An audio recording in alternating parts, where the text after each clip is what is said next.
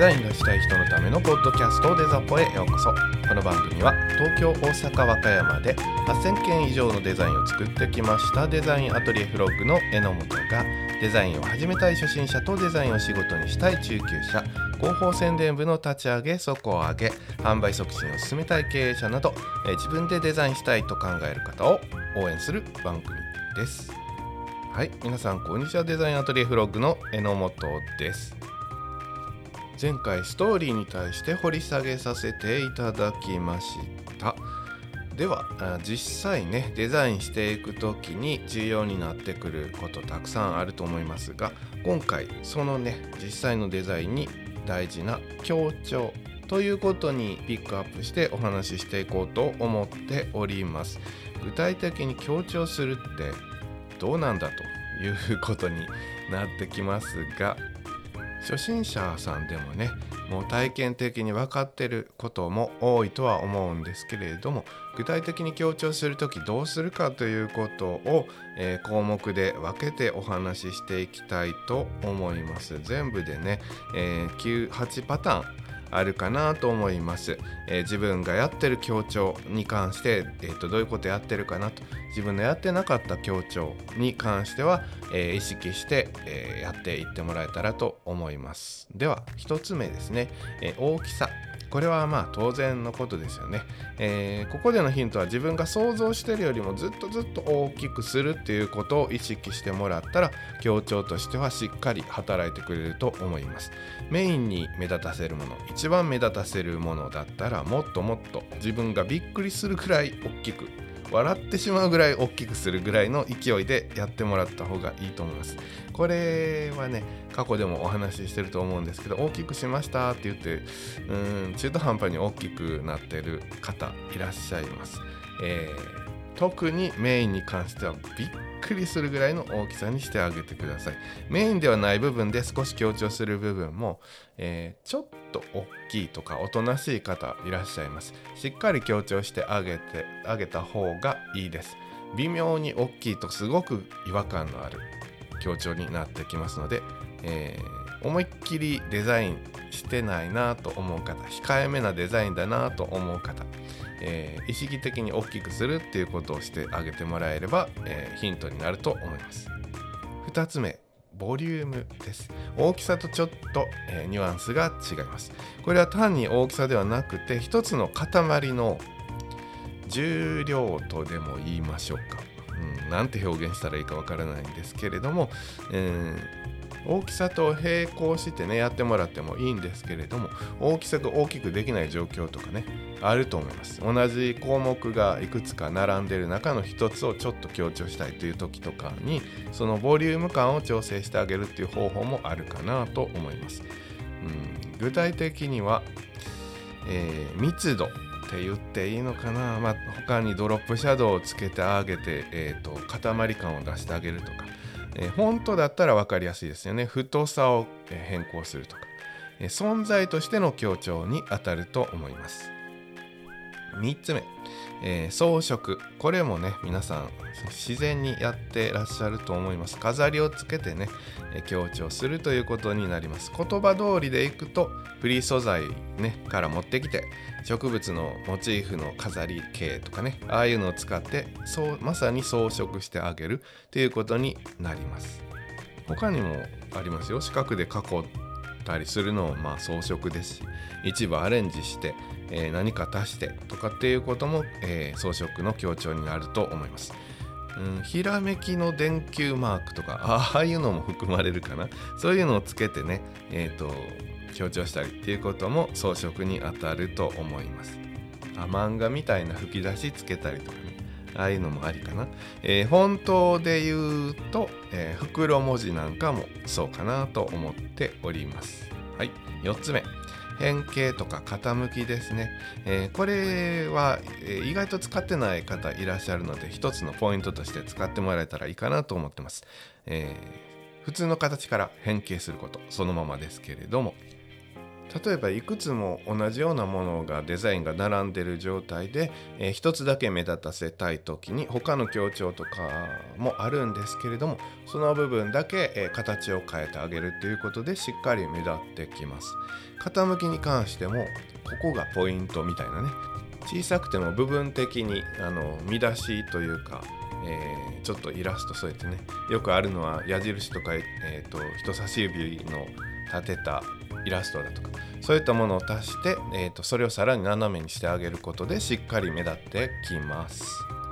文字で言うと先ほどと同じように太くすることも含まれますしアンダーラインをねつけるのもそうだし、えー、車体にしたいとかっていうことも含まれると思いますね。5つ目明暗とか濃度とかこの辺ですね。濃いこと濃いことで目立つ状況ということになります。これは黒い文字を濃くするとか赤い文字を濃くする赤いパーツを濃くするレイアウトを濃くするっていうのは難しいと思います。これは逆に目立たせなくていいものを、えー、薄くする。えー、淡めにデザインした中で発揮されるっていうことになってくると思います。そして6つ目が色。色に関してはね何度か取り上げてますけれどもまたゆっくり話す機会をね作ろうと思っております。単純に赤が目立ちますし補色はチカチカしますしまあ一応目立つということになりますね。それから統一されたね色の中で目立たせたい部分だけ色を変えるとかっていうことになってきます。はい7つ目、えー、空間とか空白です。これは僕もなかなか難しいなと思って日々はい、あの悪戦苦闘しておりますが、えー、何もない空間をうまく使って強調すると、まあ、何もない空間という表現が正しいのかどうか分かりません。空白が存在するというかなというか、えーと、デザインで生かすということですね。はい、えー、これをうまく使って強調するっていうことになります。この空白の中にねうまくキャッチをはい、入れたりとかロゴを入れたりとかっていうことで空白を生かして、えー、強調するっていう手法になります。それから全面写真とかね、えー、そういったものでもその写真をうまく生かして空間を使って強調するっていうことも含まれるかなと思います。はい、最後8つ目違和感とか脅威検出にあたりますね違和感に関しては具体的にはね難しいんですよえー、あんまり意識してそれをデザインしてそれを狙っていく広告物を作るっていう機会は少ないかなとは思います。違和感を活用するっていう多分だいぶコンセプト的なところからになってくると思うので違和感を活用して、えっと、広告効果を狙っていきましょうっていうようなまあ、えー、ね最初の企画段階から、えー、立ち上げから広告戦略から、えー関わっていくっていう機会は初心者さん中級者さんほぼほぼ、えー、難しい最初からはないかなと思うんですけれども僕も長年やってますけれどもこれ企画段階でいろんな手段がある中で違和感を使って、えー、広告を成功させましょうっていう機会はなかったんちゃうかなとは思うんですけどまあ手法としてはあるかなと思います。ちょっと具体的じゃないので、うん、例えばここまで説明したその、えー、強調方法ともかぶる部分多いですけど補色もね違和感を与えるし、えー、同じものの中で一つだけ違うっていうことも、えー、使い方によっては違和感を感じさせます。強調という意味では確かに強調されるんだけれども、えいい効果を生むかどうかっていうのはちょっと謎なところはあります。一方あの同じ違和感で違和感と言っていいのか分かんないけど脅威検出に関してはよく使われる手法になってきます。これに関しては以前お話しした通りになってきますが、まあ、その時お話ししようと思ってて抜けてたのがあの黒と黄色のデザインですね、えー、黒と黄色の縞模様とかね。えー、縞模様に近いデザイン。これに関しては多分ですけど 心理学分かってないですけど多分蜂とか虎とかああいったものに対する脅威が多分人間には刷り込まれてるんですかね、えー、黒と黄色の縞模様とか、えー、パターンっていうのは、えー、かなり注意を引くっていうことですから工事現場とかで実際使われてますし、え注意喚起の広告物ではよく使われますね、まあ、これも、えこっちに関しては使うかなというふうな機会は多いかなと思います。えそれ以外の教育演出も以前お話しした通りです。さて強調たくさんあるよねということでたくさんお話ししましたけれども、えー、ここからが本題になってまいります、はい。えー、ちゃんと強調できるデザインにするにはどうしたらいいのかと。手法は今話した通りですけれども、まあ、あんまりそんなこれが何でこれが何でっていう意識しながらね、えーする必要はないかなとも思うんですけれども、まあ、ヒントとしてお話しした次第です。じゃあ感覚的に使ってる中で強調ってその感覚のままいっていいのかっていうことですけれどもちょっとしたねコツ程度のものはねあるかなと思ってます。まずね強調って全体の10%程度に抑えるべきだと言われておりますこれはちょっと意識してもらってもいいかな全ての全てを強調することは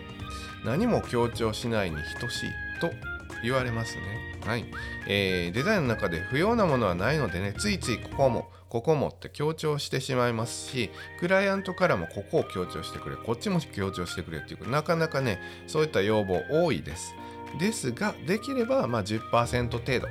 ぐらいに抑えてあげないとどれもこれも目立たなくなっちゃうよと。えどれもこれも目立たせる処理するとごちゃごちゃごちゃとなるのは経験上ね皆さんお分かりかとは思うんですけれども、えー、10%程度ということで意識してあげてください強調のね10%っていう意識と同時にもう一個、えー、意識した方がいいのは強調しない部分が90%ってことです。当たり前なんですけどこっちが抜けます。強調するのは簡単なんですよ。いろんな強調できると思います。僕が言ったことをね8つ話しましたけどそんなん関係ないです。あの自由にね今までの経験上強調ここはこういう強調しようっていうことはどんどんできる方多いですけど残りの90%を静かにおとなしくキュッと締める。これを意識してもらったら一気にデザインがね1ランク2ランクアップすると思います。特にデザインを作った経験が浅い方は、えー、デザイン見せていただいたらあの分かるのは小さなものがないっていう問題です。小さなものおとなしいもの、えー、ギュッと小さくギュッとおとなしくしてあげること。これを意識まあ全部が全部90%をキュッとする必要はないんですけれども、えー、少なくとも、えー、そのうちの、えー、何パーセントかはまあ感覚的にはどうやろう。30%20% ぐらいはギュッてめっちゃちっちゃいものも存在させる、えー、90%は全体的におとなしくする。っていうような意識を持ってあげればしっかりデザインが締まってくると思います。もう少し強調のヒントありますのでご紹介したいと思います。えー、強調するものの強さ弱さのその順位付けを明確にしてあげてください。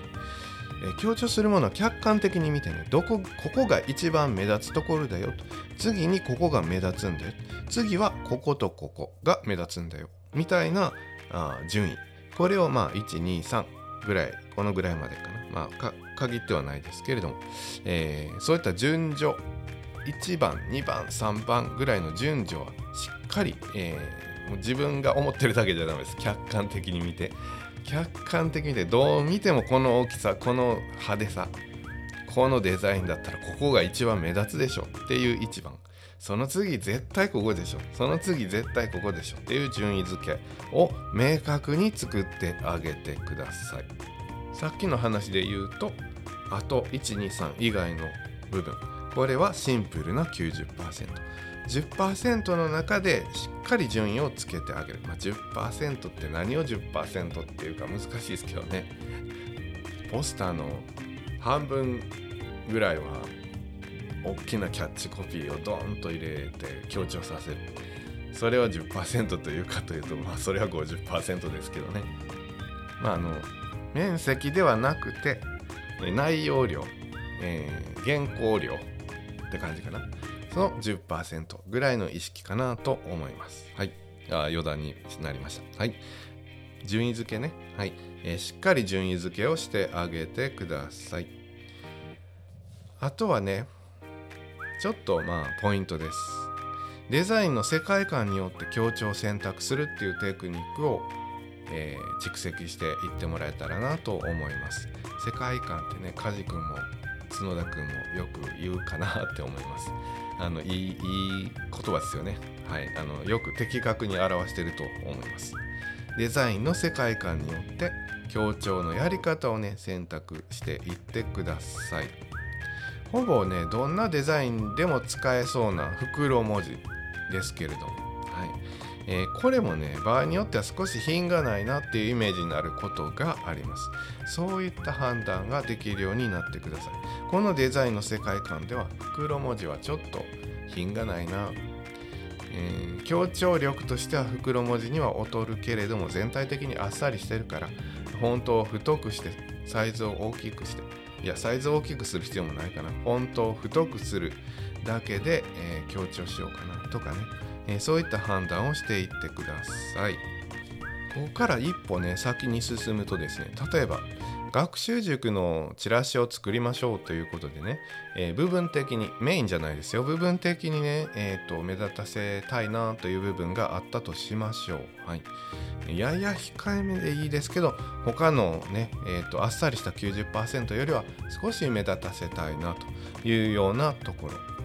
世界観に沿った強調としたら何がいいかな？太文字がいいかな？袋文字がいいかな？いろいろ考えていただいて、えー、いいと思うんですけどその中の一つの手段として学習塾のチラシだという特性を考えていってもらいたいと思います。そうしたら学習塾ですること学習塾らしい強調ってないかな？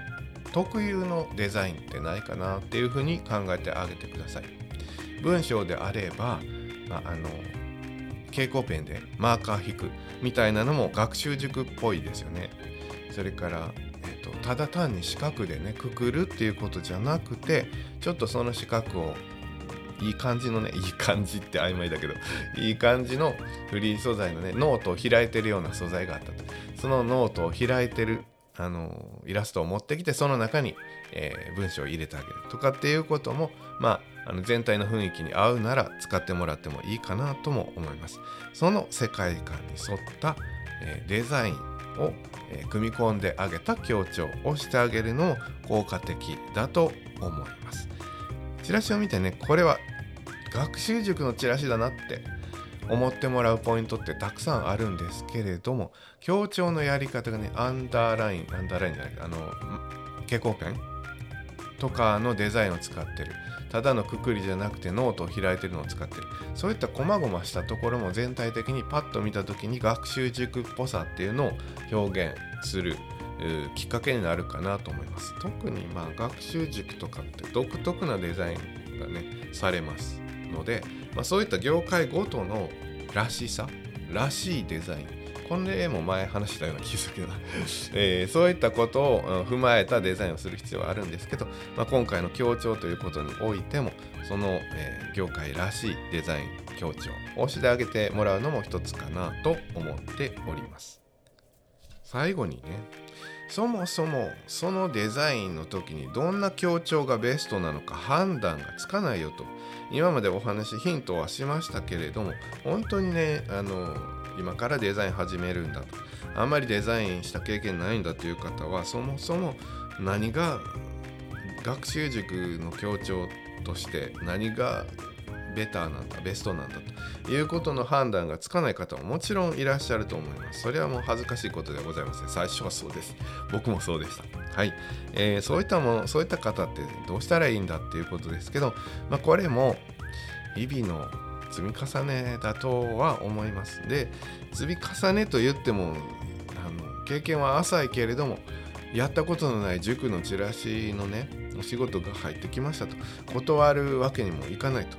ね、せっかく入ったのにね完璧にあげたいじゃないですか、はい、じゃあ、えー、それどうしたらいいの？しっかり他のチラシ他のまあその作るものが何か分かりませんけど他の他社がデザインしたものをしっかりたくさん見てあげてください。それだけでも全然違います。一気に学習できます。え単に事前にね学習塾塾が来るかもなと思って勉強するのといざ学習塾のチラシが来ました。どうしようって言って見るのと全然違います。もう必死になって見れます。焦ってください。全然大丈夫です。そっからでもなんとかなります。はい。あのなんとかなるんでしっかりたくさん見てください。そしたらなんとなく分かってきます。あのうん多いなこういうデザインとかっていうのがやっぱありますよね。そういったものを肌で感じ取ってください。実際にデザインしていくかかり始めたところのパーツパーツとかもここどうしたらいいかなっていうパーツもまた改めて見てください。同じようなパーツ。そしたらこういうデザイン多いなとか、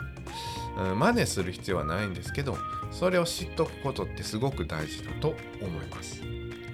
もう一つだけ協調に関わる話の延長でもう一つ本当に最後です。もう一つだけお話しさせてください。悪目立ちしすぎないように気をつけてください。強調ってやっぱ簡単なんですよ。うまい下手はありますよ。下手はあれやけど文字を大きくするのがベストかなという強調の場合。でも、えー、それを的確にね判断できなかったとして、えー袋文字をかけて色をつけてっていう風にして強調しましたという風なやり方をして、えー、ベターなものよりベターな選択をできなかったとしても強調するっていう目的だけは達成できるんですよ。ここの部分を目立たせるっていう目的はちゃんと達成できる。でもその場合、えー、悪目立ちすることが多いんですよね。変に目立ってるやたら雰囲気に合ってないよねとかっていうことは多々見かけます。はい。えこういったこととにかく意識的にね強調してほしいのはしてほしいんです。すっごくおとなしく強調する方が多いから、うん、大きくしてくださいっていう話をした時にも自分が思ってるよりも大きくしてあげてねって確かに言いましたけれども。悪目立ちしない程度にしてください。これもう感覚的なものなんですごく難しいですけど大きくしましたよ。榎本さん大きくした方がいいよって言うから大きくしましたよ。OK です。このぐらい大きかったらインパクトあるよね。それにさらに色を変えました。それでさらにシャドウをつけて、えー、っていうようなことまでやってしまうと、えー、悪目立ちしてこないかなとかっていうことです。やりすぎないようにしてください。前回のお話にもあったように客観的に見る力しっかり養っていきましょうねっていうことです。えー、僕らの時には勤めてましたからあの先生とかねあの先輩があの教えてくれましたよ。これはやりすぎこれは足らないっていうことは何度も繰り返してね学習していきましたね。それができないですから皆さんは実際に、デザインされているものたちこういったものをね見てしっかり学習していってもらえればまああの勤めてないからといってできないっていうことはないので、はい。えー、悪目立ちしすぎない程度に強調してあげてください。おとなしすぎないように強調してあげてください。あ難しいですけどね。はい、えー、そういった形で今回は強調ということでいくつかヒントになればなというお話をさせていただきました。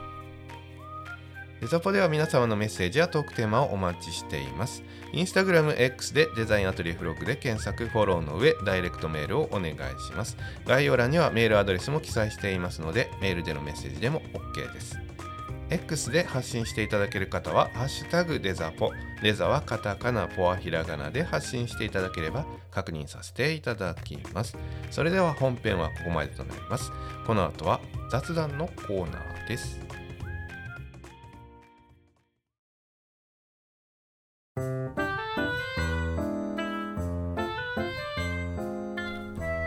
疲れ様です。ねお気づきの通りデザッポンスはお休みになります。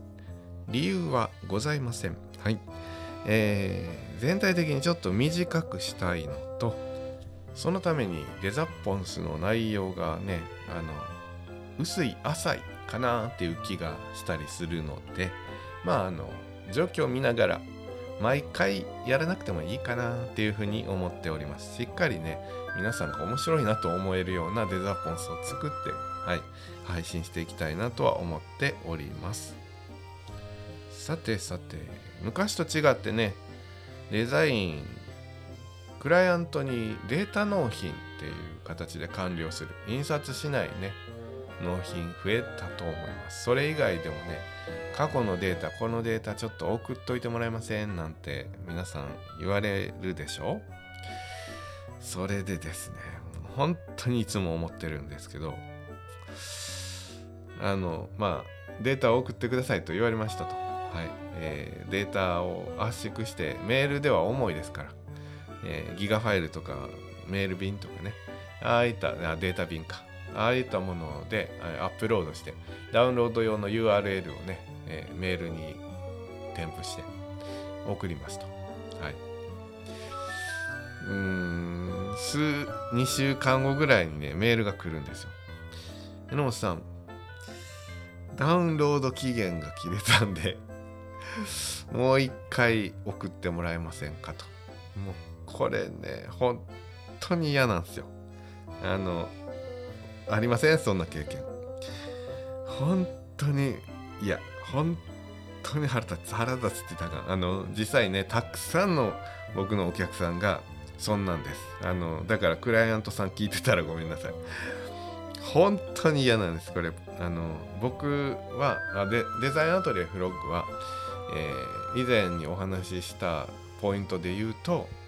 ちゃんとデザインあの広告宣伝できるデザインを作りますよって。それでお仕事来ます。来てるところは大きいですと言いましたが。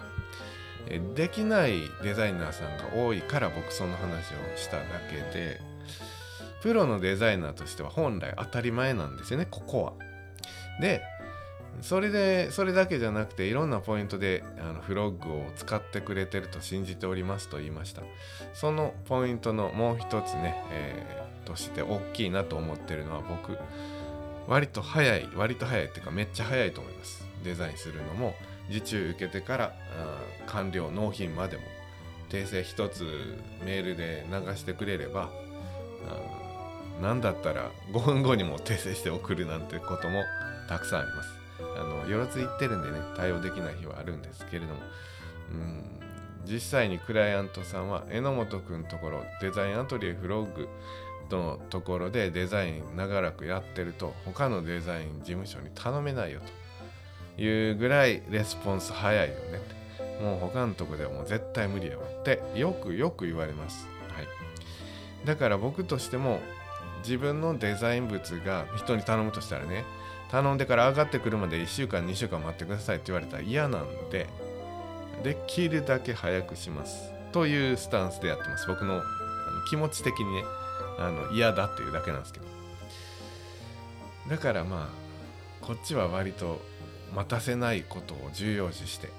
やってるんですけど実際仕上がりました。全部デザイン完了しました。ありがとうございますって言われて データを納品してアップロードしたやつに URL を送ってああ終わったと。なかなか今回もいいものが素早く納品できたなと満足してるとですね2週間経った後にダウンロード期限切れてると。そんなまあ勝手に僕急いだんですよ。勝手に早いだけでしょだから別にいいんですけどもっとゆっくりしてもよかったんかいって思いますね。まあ、それとは別にも本当にダウンロードしないメールを受信したらダウンロードしないままほったらかし必要になってからダウンロードするっていう方すごく多いです。もう本当にびっくりするぐらい多い。なんでダウンロードしとかないのって思う。僕はダウンロードしとくタイプだからね。メールが来たら。すぐ今すぐさあの使わないとしてもダウンロードして保管しておきます。この癖ついてない人ほんと多いよね。多分ああうちもうちも経験あるわっていうことたくさんあると思うんですけどこれ本当に嫌なんだよな。僕だけなのかな。はいあのすげえ雑談でしたけどね。はい。まあ雑談のコーナーだからいいか。はい。久しぶりにねメッセージご紹介したいと思います、えー、ロミブさん。どういう発音かわからないです。ロミブさん。はい、えー、デザポを家事してる時に聞かせてもらってます。榎本さんの声は癒しのお声でお話もとても聞きやすくてデザインのことを分かりやすく教えていただけるポッドキャストです。私あここからは地域が出てくるのではい、えー、伏せさせていただきます。はい。というメッセージをいただきました。ありがとうございます。これね言われるんですけどありがたいんですよ。ありがたいんですけど僕の理想はねこれ編集させてもらったんですけど僕の理想はもっとこう渋めのね